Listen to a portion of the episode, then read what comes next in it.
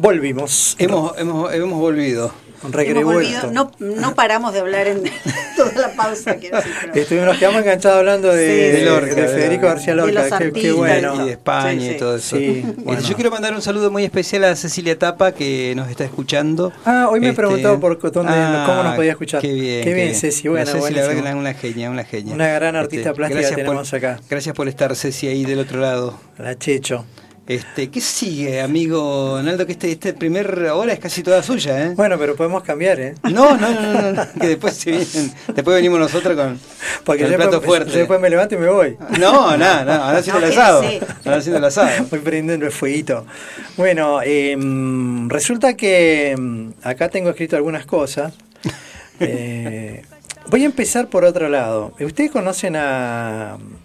No lo van a conocer, pero ¿han leído a mm, Jorge Manrique?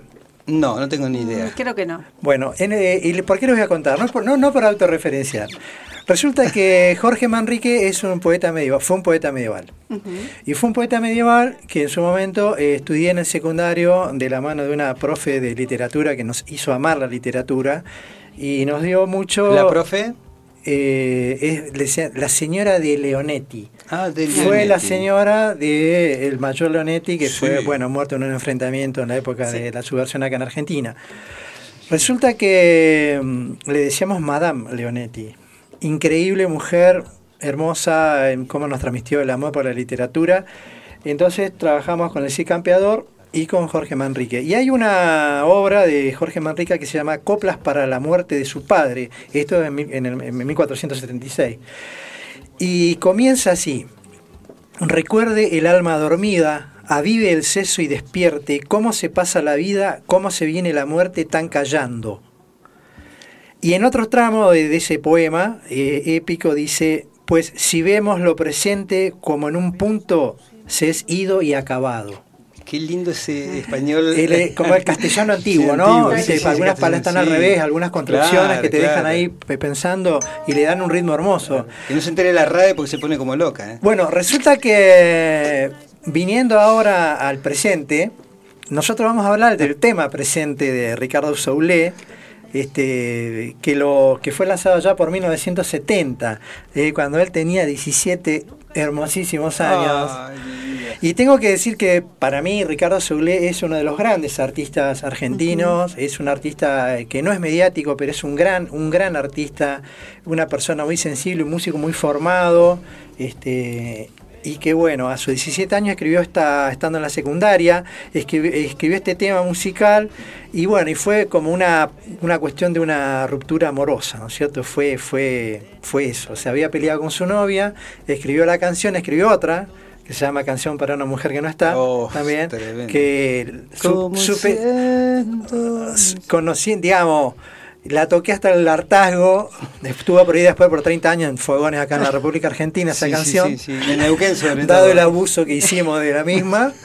Por saturación. por Hasta el satura- 2030 no se puede volver a tocar. Ni esa ni el oso. Una que sepamos todas, pero esa no. Esa no, era, ni el digamos. Pero presente es una canción que no puede faltar, pasado cierto horario y cierta cantidad de, De- de bebida, vino. no puede faltar en, No puede en un- faltar. en una guitarra. No, puede faltar. Pero bueno, después fue no puede dejar de faltar. Claro.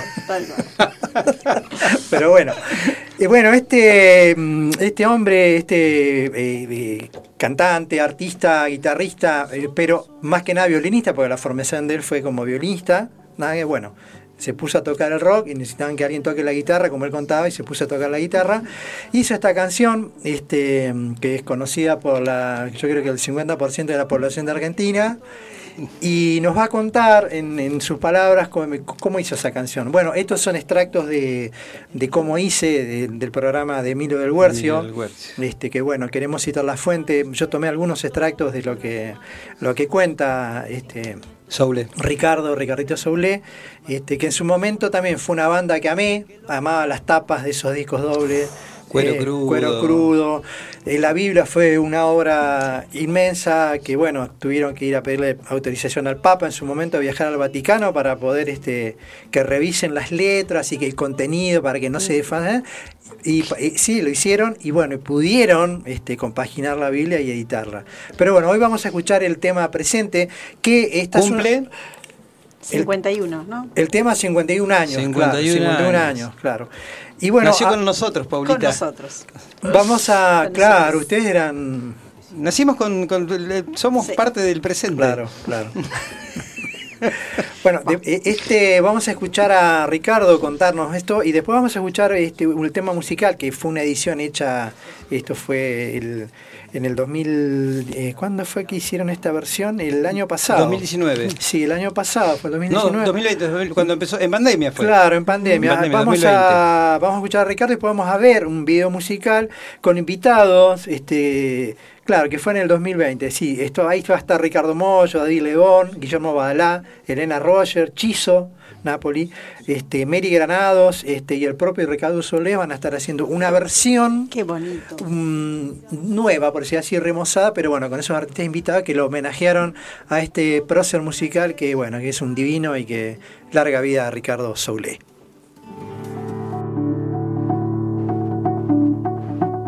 Los recuerdos son muchos porque lógicamente a través de 50 años pasaron tantas cosas, pero sobre todo recuerdo el día que le escribí en la sala de Ortiz de Campo, el sentimiento de, de amor muy grande que tenía y que tengo por Grace, mi esposa. Una de las primeras cosas que tengo que aclarar, primero de que nada, es que el nombre de la canción no es presente. El nombre es el momento en que estás, entre paréntesis, presente. Pero en ese momento nosotros sacamos la canción este, como presente y la empezamos a tocar. Y tuvo una recepción tan inmediata en el público que más tarde fue imposible cambiar al, nombre verdadero, no el nombre verdadero, el nombre que me permitió Sadaik registrar. No sé, cuando yo estaba en el colegio, este, estaba haciendo quinto año nacional y, este, y, bueno, había tenido la experiencia de, enamorarme, ¿no? nunca me había enamorado y, nunca más me volví a enamorar este, en esos niveles. Yo tocaba la guitarra, pero la guitarra la tocaba yo, llegué a la guitarra por, digamos, por necesidad más que nada, ¿no? no fue por una decisión, por una ensoñación, ¿no? de decir, ay, la guitarra, sino que llegué porque se necesitaba tocar la guitarra en ese momento eh, con el grupo, en unos determinados niveles que yo podía hacerlo, entonces por eso me dediqué a tocar la guitarra, pero mi instrumento es el violín. Pero la gente me conoce como guitarrista. Y yo estoy muy halagado que así sea, porque es un instrumento hermoso y al, que le debo prácticamente toda la composición mía, ¿no? Pues yo compongo con la guitarra. El presente lo hice con la viola, como Schubert.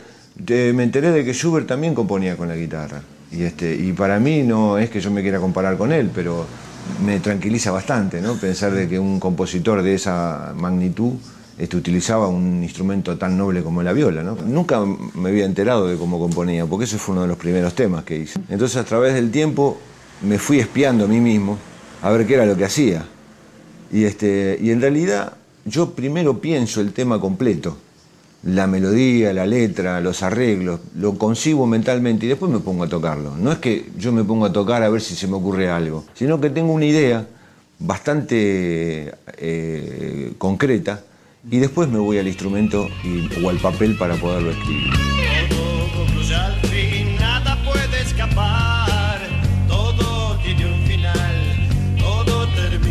Y este fue un tema muy inspirado y también porque tuve mi primera clase de literatura y la verdad que me emocionó tanto, tanto, tanto, tanto que me llenó de ideas y de necesidad de escribir yo porque me daba cuenta que me identificaba con eso, aunque no lo tenía conscientemente, después me di cuenta de eso, ¿no? Y, este, y había leído algo muy, este, dentro del programa había una parte del Renacimiento, de la literatura española renacentista, y bueno, y leí algo ahí de las coplas de Manrique que me, que me estremecieron, ¿no? Porque siempre había pensado en la vida y en la muerte, en, la finitud de la existencia, pero este hombre lo escribió en poema. Entonces este, realmente me emocionó. Y bueno, sin quererlo, eh, cuando me puse a escribir la letra de presente apareció este sentimiento, pero muy claro, muy claro, ¿no? de, la, de todo lo fugaz que es, todo esta vanidad que tenemos ¿no? en, este terreno, en esta vida terrenal. Y así fue como, como apareció el argumento de presente.